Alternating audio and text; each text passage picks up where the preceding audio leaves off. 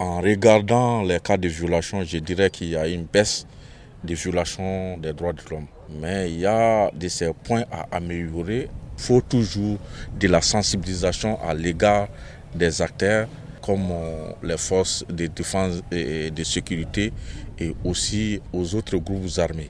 Qu'est-ce qui reste à faire aujourd'hui pour plus de respect justement des droits humains au niveau du centre en général?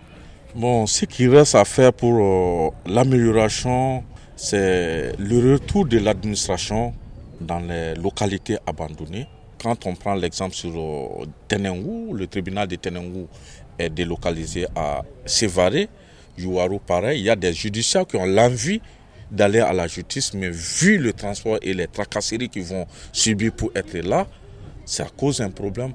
Il faut le retour de l'administration dans ces localités abandonnées.